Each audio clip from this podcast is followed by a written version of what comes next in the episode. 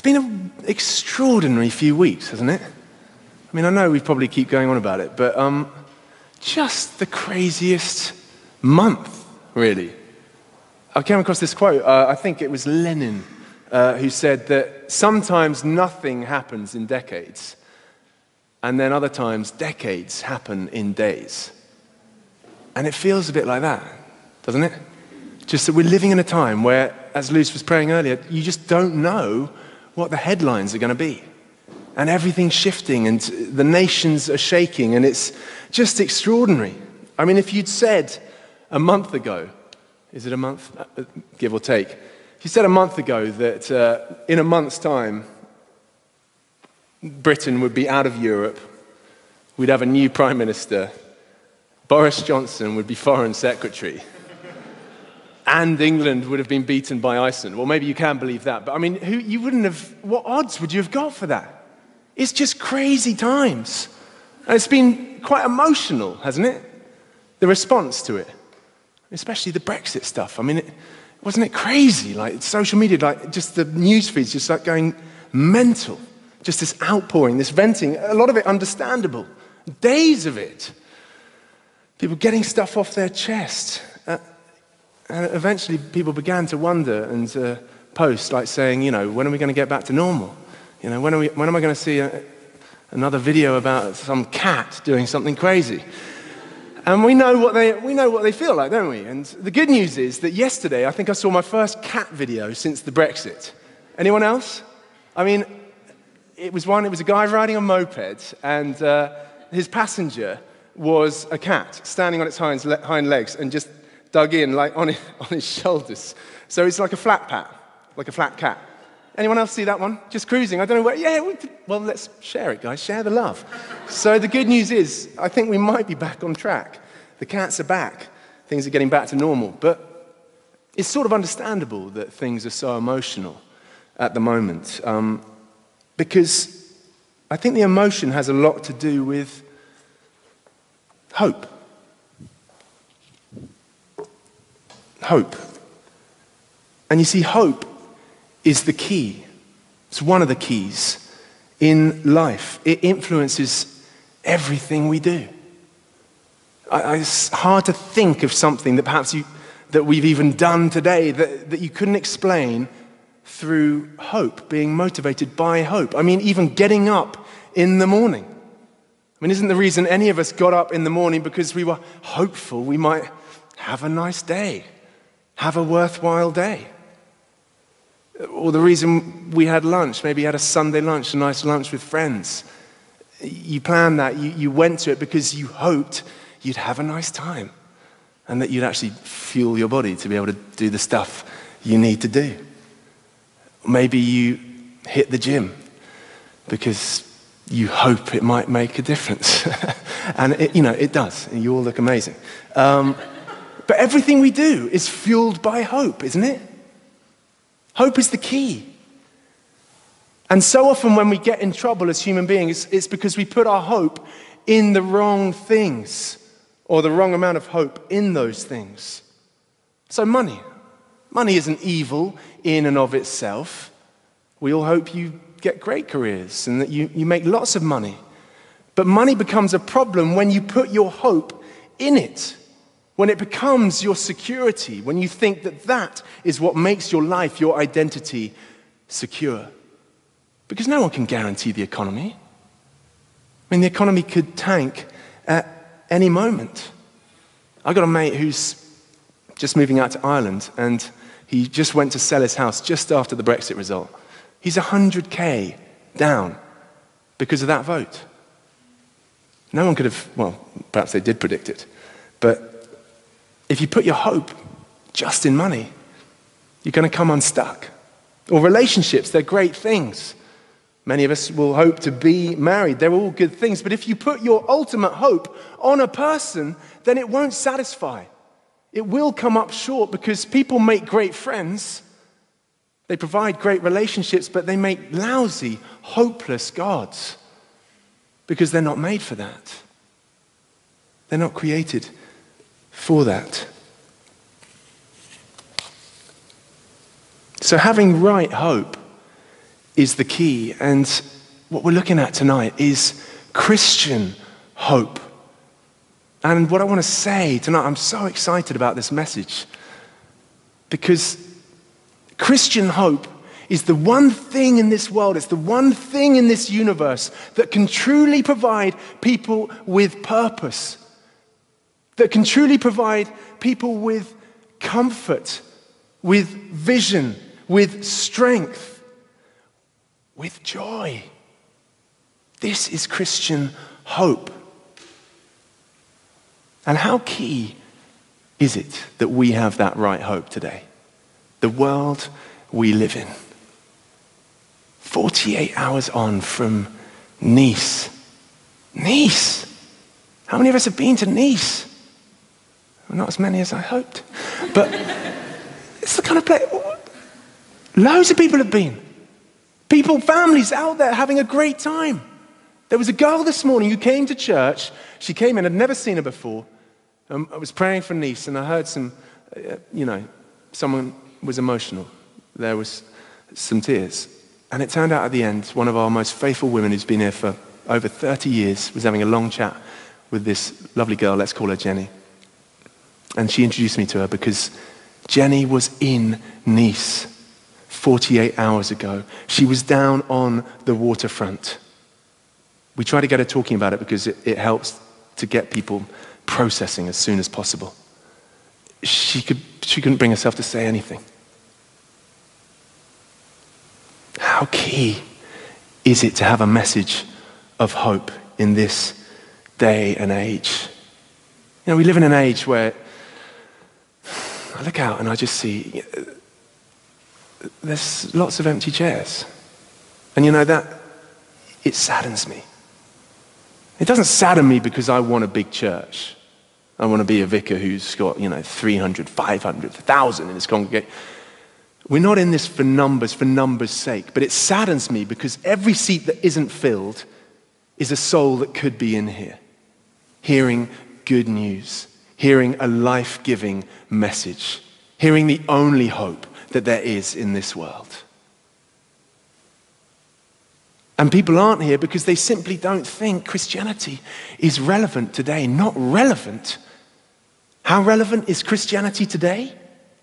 It has every relevance. How relevant is the, cre- relevant is the creed that we declare as a church that we'll be saying later on? How relevant is that today? Quite frankly, it's the only thing that is relevant to this world. A world that so desperately needs to hear the message that we carry. We're finishing off tonight our series in the Creed. Put a hand in the air if you've enjoyed this series in the Creed. I have to say, at the outset, I was a little skeptical.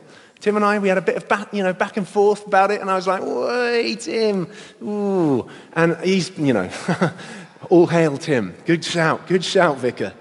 It's been amazing. Learning what we're about, what we believe as a people. Belief that makes a difference with how we live, impacts our day to day lives. We're coming into land tonight, and we're looking at the final article of our faith which is this I believe in the resurrection of the body and the life everlasting. Let's pray before we go any further.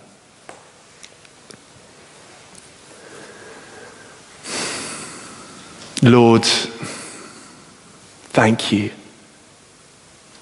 Thank you for tonight for all of us gathered here, this small band of brothers and sisters, the chance to hear this message, to hear your word, to hear why this is such good news, why it is such unique news.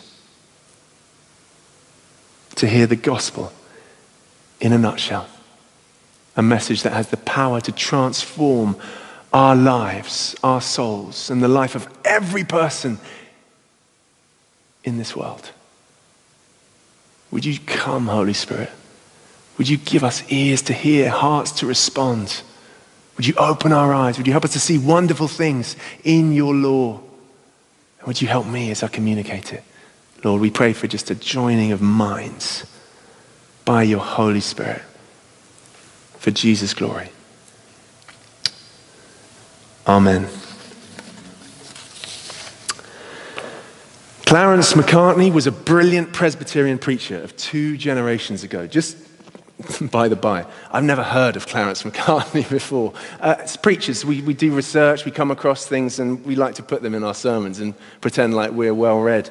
Uh, but for 27 years, he pastored the First Presbyterian Church of Pittsburgh. Pittsburgh? Putz, Pittsburgh. is, is that right? Pittsburgh? I used to go to a holiday home in Pittsburgh. That's very different. Pennsylvania. Macartney wrote this. In certain respects, the great article of the Apostles' Creed is the last.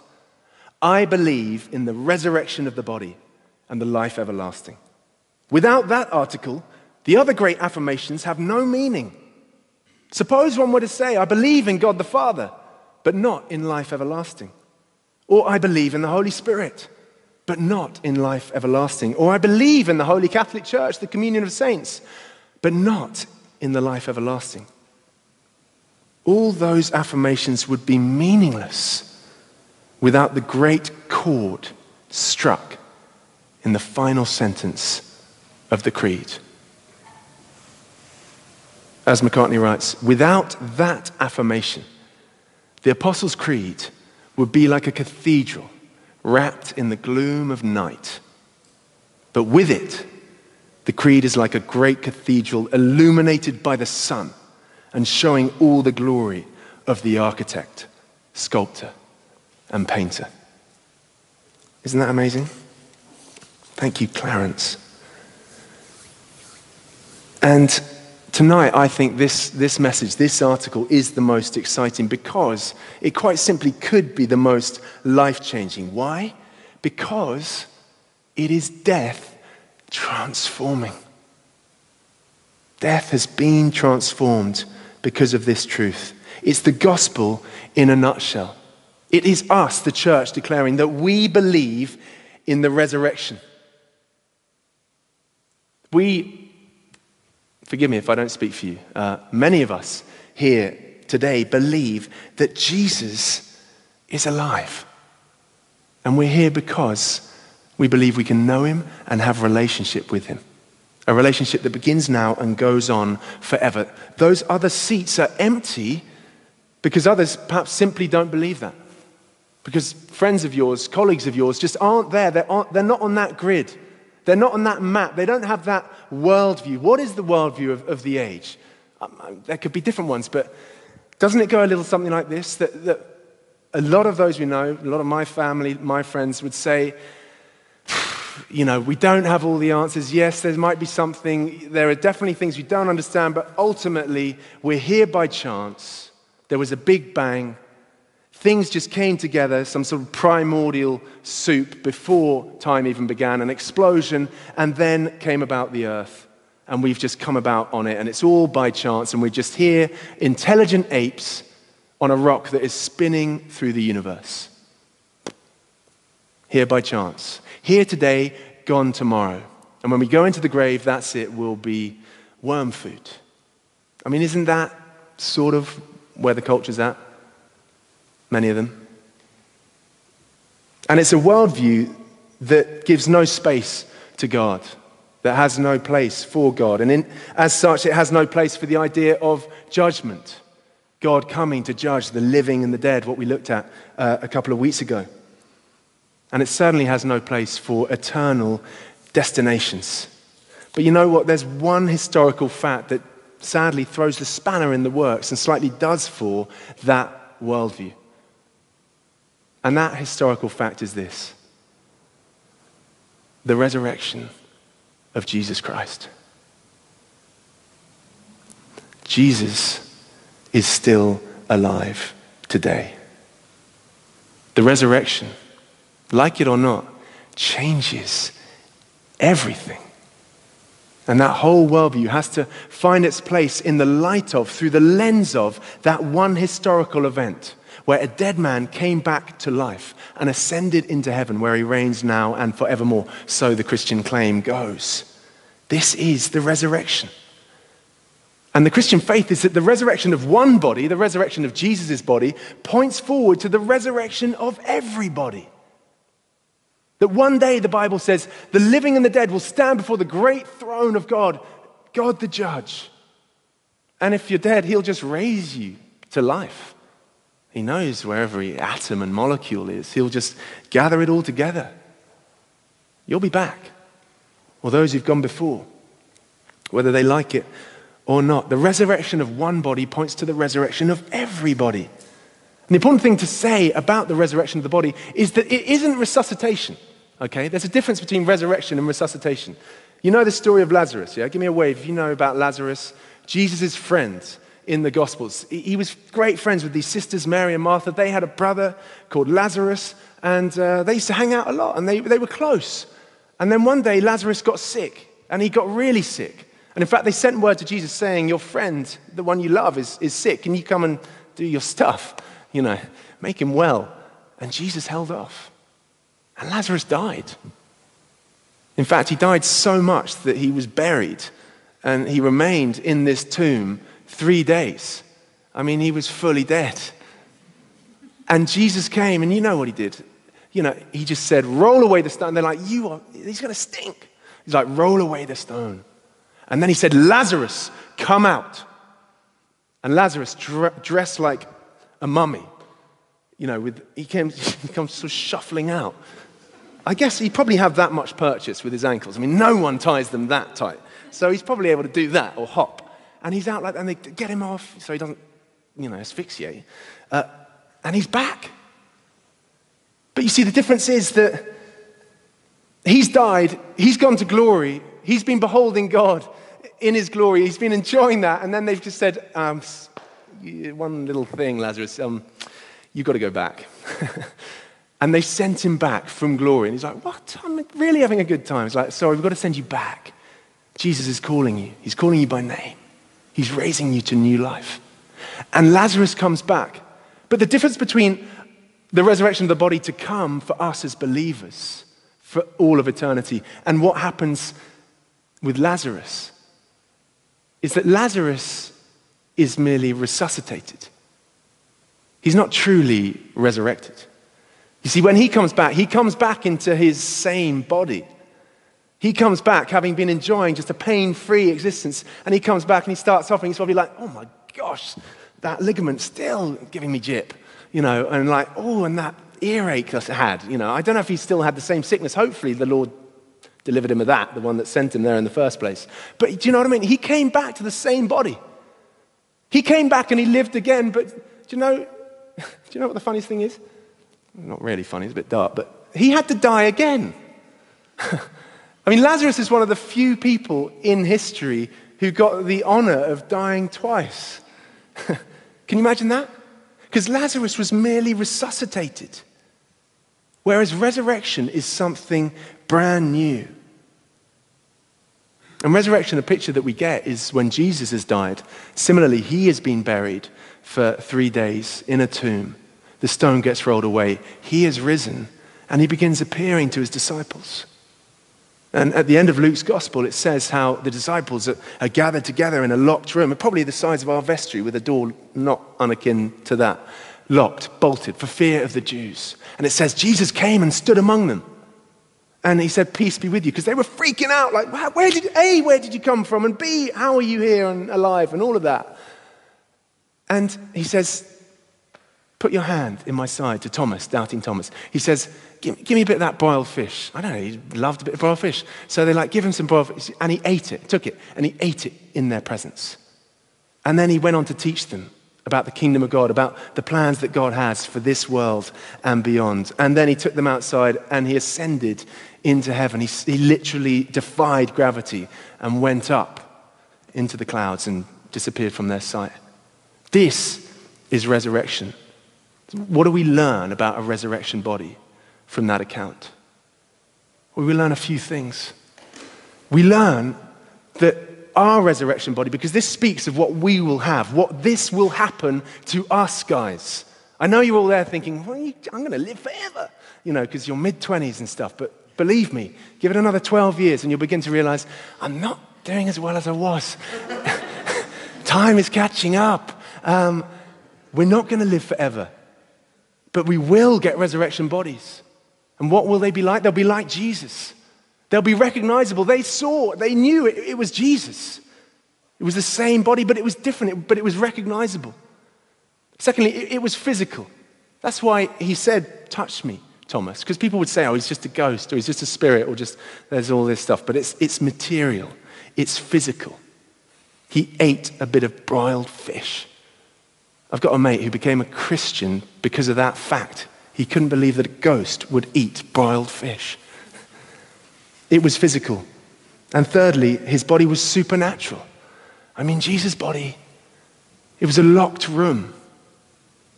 His resurrection body has the ability to walk through solid objects, to pass through time and space, to defy gravity. Should we give it a go? Shall I try and walk through this lectern? You all pray. Stretch your hand out. Come on, Lord, just help me. Not resurrected. That is to come, but it will be supernatural. We will have these amazing bodies. This is all to come. And this is what ours will be like. Turn with me to 1 Corinthians. 1 Corinthians 15, verse 35. We're going to look at this passage, try and make sense of what basically is a foreign language to the 21st century. If you don't have a Bible, it's coming up on the screen. But someone will ask, How are the dead raised? With what kind of body will they come? It's a very reasonable question. Or is it? Verse 36. How foolish. Sorry, Paul. Uh, what you sow does not come to life unless it dies. When you sow, you do not plant the body that will be, but just a seed, perhaps of wheat or of something else.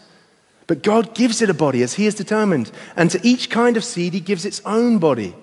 All flesh is not the same. Human beings have one kind of flesh, animals have another, birds another, and fish another. There are also heavenly bodies and there are earthly bodies, but the splendor of the heavenly bodies is one kind, and the splendor of the earthly bodies is another. The sun has one kind of splendor, the moon another, and the stars another. And star differs from star in splendor. So it will be with the resurrection of the dead. The body that is sown is perishable, it is raised imperishable. Put your, just stick a hand in the air if right now you've got something going on in your body that's just niggling you a touch. Or just in the last week, you've just had a light, slight, oh, that's, that's annoying. Put your hand in the air if you are just feeling perfectly healthy. The rest of you, phenomenal. Good, more, Lord.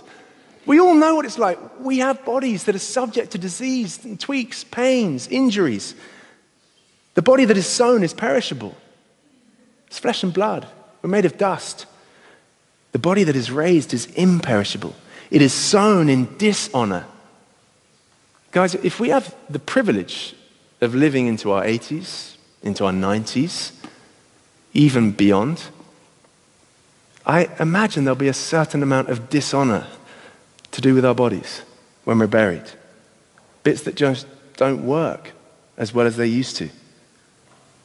It is sown in dishonor, it is raised in glory. It is sown in weakness, it is raised in power. It is sown a natural body, it is raised a supernatural body. Can we make sense of this? Do we know exactly what it will look like? No. But we know from just nature, from looking around us, that things transform. Life takes on different shapes. We know the, the acorn analogy. If you were to show someone an acorn, Annoyed I didn't find one in time, but imagine that is an acorn. Just look at it, tiny. But in there is everything required to form a massive oak tree. No one could predict that. But you plant it, it dies, and out comes an oak tree. Or last night, I happened to catch on TV, watching this program about the natural world. What was it called, Ems? It's called like natural misfits or something, like all these freaky animals and what happens with them. And there's this caterpillar, it's called the woolly bear caterpillar, and it lives in freezing conditions. And there comes a point in the year when it's, it's just too cold, and it has to eat, it's like keeping an eye on the time, it's like eating as much as it can, put on as much weight, because it basically has to go and die. throughout the winter. It goes and its, its heart stops, its blood freezes, but it releases somehow antifreeze into its system. So it sees its, itself through the winter until spring comes and it's like unfurls and it goes again. until such time, after seven years, when it creates, it forms a chrysalis and it does that whole magic thing. Except the one difference, you think, yeah, and then a butterfly comes out. No, a horrid moth, really furry, furry big moth. Oh, it was a bit rank. But it was amazing. No one could predict that. But that's what happens. And so it will be with our bodies. We will get new bodies, guys. We will get resurrection bodies that are fitted, kitted out for eternity. They are equipped for glory. They are made to accommodate God's presence and fullness so that somehow our system, our being, can take in the waves of love, of glory, of beauty coming off God, and our bodies will somehow be fitted to be able to absorb that and enjoy it forever. This is where we're going. Does this give you some sort of hope?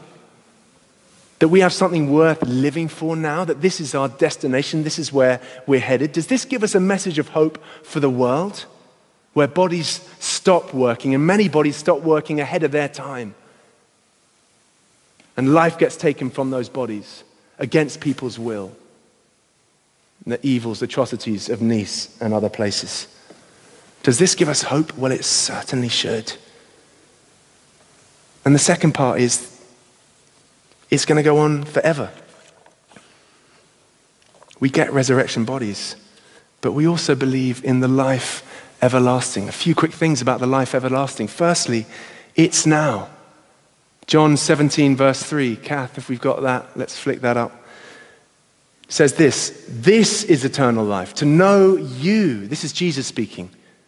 To know you, the only true God, and Jesus Christ, whom you have sent.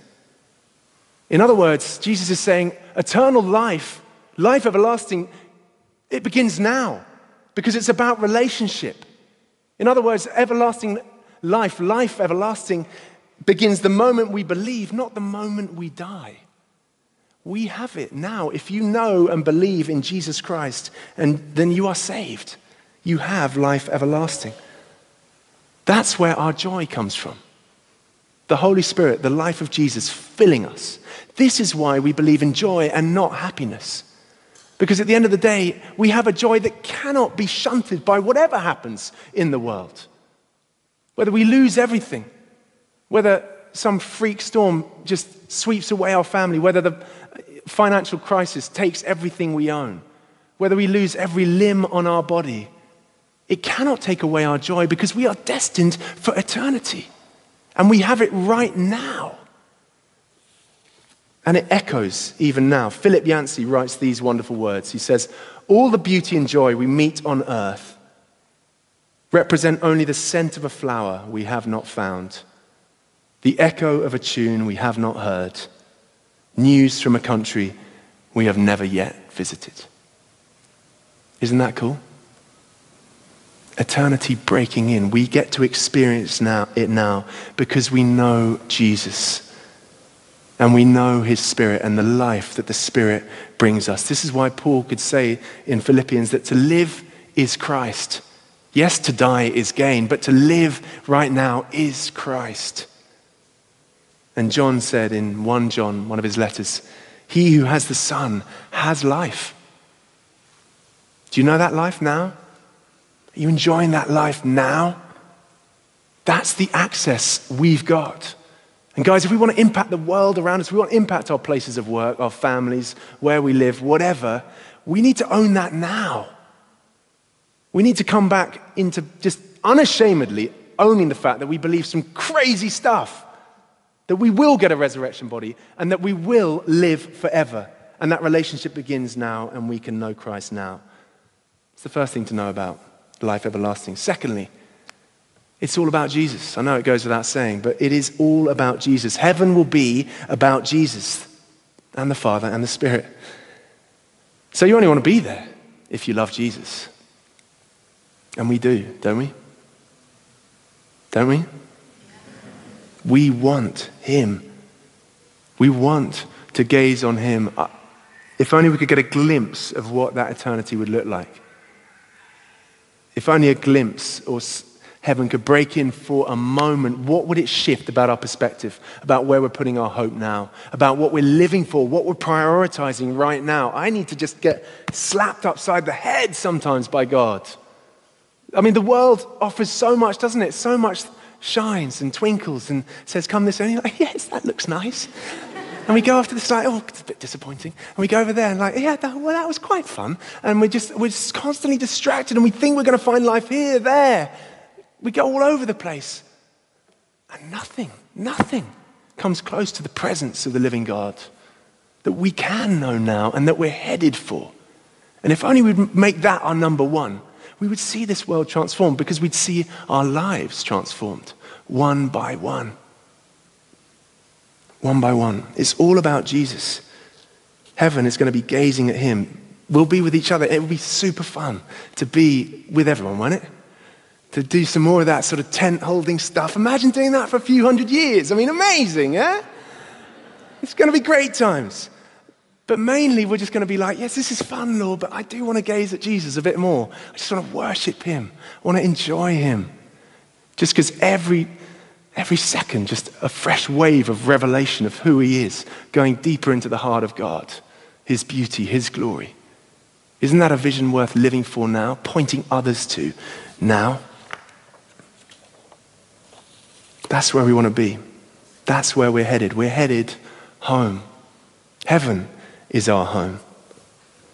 As Paul said in 2 Corinthians, we prefer to be away from the body and at home with the Lord. Is that your desire? Is that mine? Am I right now, today, thinking, actually, I'd, ra- I'd rather be with the Lord than here, but I've got some stuff to do here, so I'll get on with it? Or is that being flipped? And am I, are you thinking, I'm kind of loving it down here. I hope this keeps going for some time. There's nothing altogether wrong with that.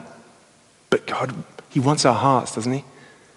He wants us to long for Him even more. And the, the beauty is that the more we long for Him, the more we'll enjoy our life here anyway.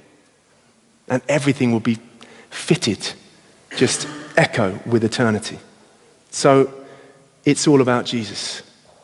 And finally, it's forever. It is forever. So it's now, it's Jesus, it's forever. 1 Thessalonians 4 16 to 17 says this For the Lord himself will come down from heaven with a loud command, with the voice of the archangel, and with the trumpet call of God. And the dead in Christ will rise first. After that, we who are still alive and are left will be caught up together with them in the clouds to meet the Lord in the air. And so we will be with the Lord forever. Jesus said in the Gospel of John, He who hates his life will keep it eternally. It's another way of saying he who has the right priorities, who fixes his eyes on me, will find life and life forever. What does forever mean? Well, it means without end. What does it look like? It looks like enjoying everything you enjoy now Everything you go after now that's, that's right and good, that you love, enjoying it forever. What, what do we love? What kind of things do we enjoy? It's just throw me, throw me something. Holidays. I love holidays. to spend a couple of thousand years on holiday. Is that maybe? Yes. Holidays. Anything else?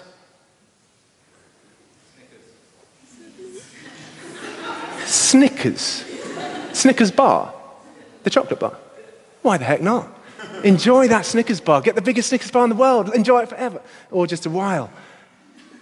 Anything, any advance on Snickers?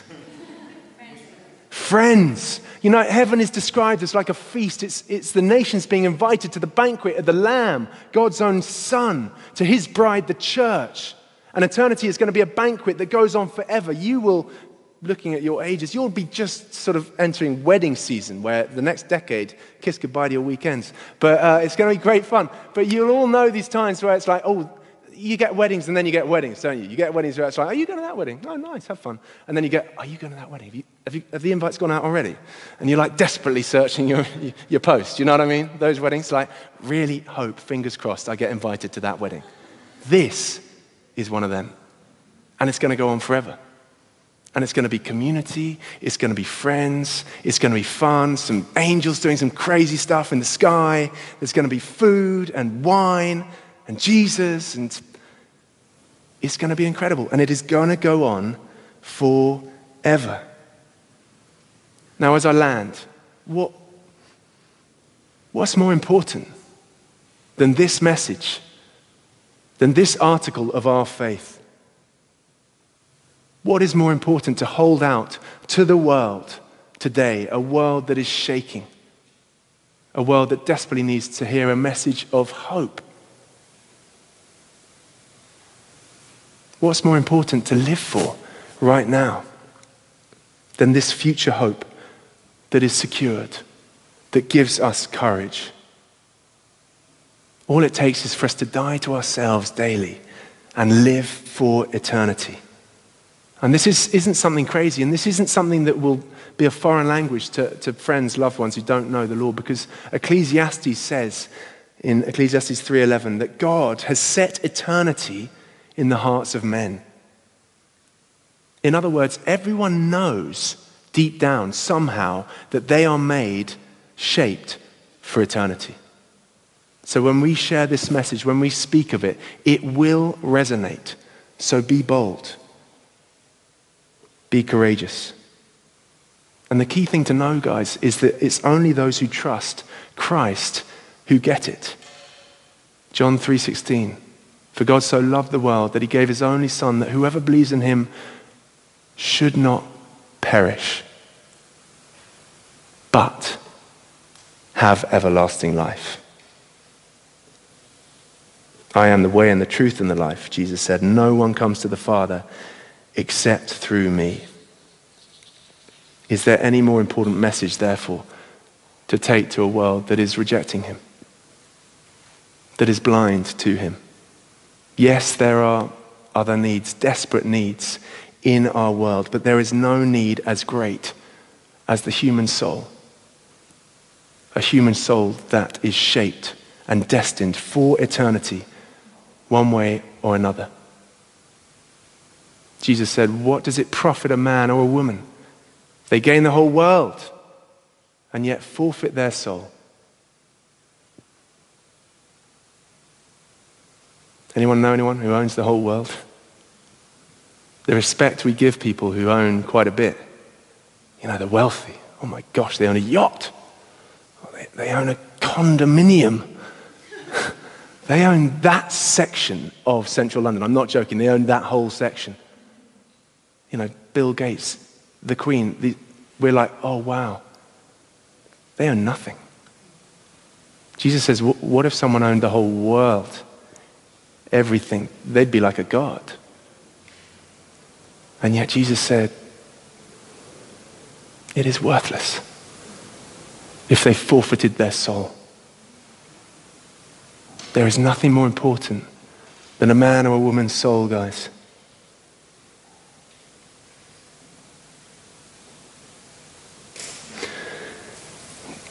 Life eternal is on offer. But there's another side to the coin which it's important to mention, which that verse John 3:16 speaks of. The other option for those who reject it, for those who refuse this invitation to come to life. And that is eternal death. It is the perishing of John 3:16. It is what the Bible calls hell. Hell has a lot of different descriptions in the Bible. It includes outer darkness, it includes fires, burning up a flesh, an eternal body that is forever regenerating. It includes for me the things that haunt me the most is the idea of regret. There'll be weeping and gnashing of teeth. as people realize, what have I done? Why? Why didn't I listen? Why didn't I heed that invitation? Why did I reject? So much weeping as they head off into outer darkness. I, that thought of that regret, I'll be honest, it drives me. It helps me do what I do. Does it drive you? Does it motivate you? The thought of what could happen to those loved ones? most terrifying description I heard of, of hell actually was uh, a woman speaker, and she was describing it as hell is a place where the flesh is unbounded, it is unrestrained. So we know what the Bible means that our flesh, our desires, our anger, our, our lust, our hatred, our, that's the stuff that the Bible talks about, the flesh. And what exists now in this life is common grace, where God, in His grace to humanity, allows those things to be reined in, allows those things to be checked. But this woman, she described hell being a place where there will be no check. So you will begin to feel angry. And that anger will just burn and burn and burn and increase without end until it consumes you. Whilst at the same time, you begin to feel lust, a lust which we all empathize with, we all experience, but then it checks itself. Common grace kicks in. We are, are able to control things. But in that place, there will be no control. There will just be that, that burn. That will just be that unsatisfied desire ever increasing without end. It is a terrifying image. And this is the place that those without Christ will head. Do we need Jesus? Do we need the creed? Absolutely. Because we need salvation. And as a preacher I once heard at university said, you cannot flirt with Jesus Christ. So let me ask that this evening. Are you serious about Jesus Christ? Have you put your trust in him? Or are you just dabbling?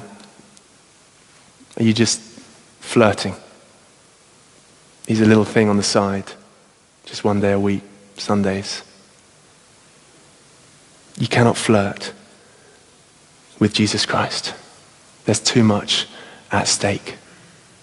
We believe in the resurrection of the body and the life everlasting. And we've been spared those consequences. We've been saved. We will not come into judgment. Alleluia. But what of those on the outside? What of these empty chairs? I almost want to prophetically say that from now on, when we see these empty chairs, let's think of those who should be here, those we long to be here, those we should be crying out for, whom our hearts should be breaking for, that they need warning, that they need telling, because that's what love does. It speaks out, it warns. If you'd have seen that truck beginning its journey down the promenade, if you'd known what was coming, would love have stayed silent? Or would it have shouted out? Would it have warned of what was coming? That is part of the package, but it is not the main part of our message that we take to the world. But it has to be part of it. And we're not being honest or clear if it's not. But we lead with life. Tonight, we know this life. We lead with that invitation to truth. It's the heart and reason why Jesus came. That life begins now. That it's all about Jesus. And that it goes on forever. Hallelujah. Amen. Let's stand.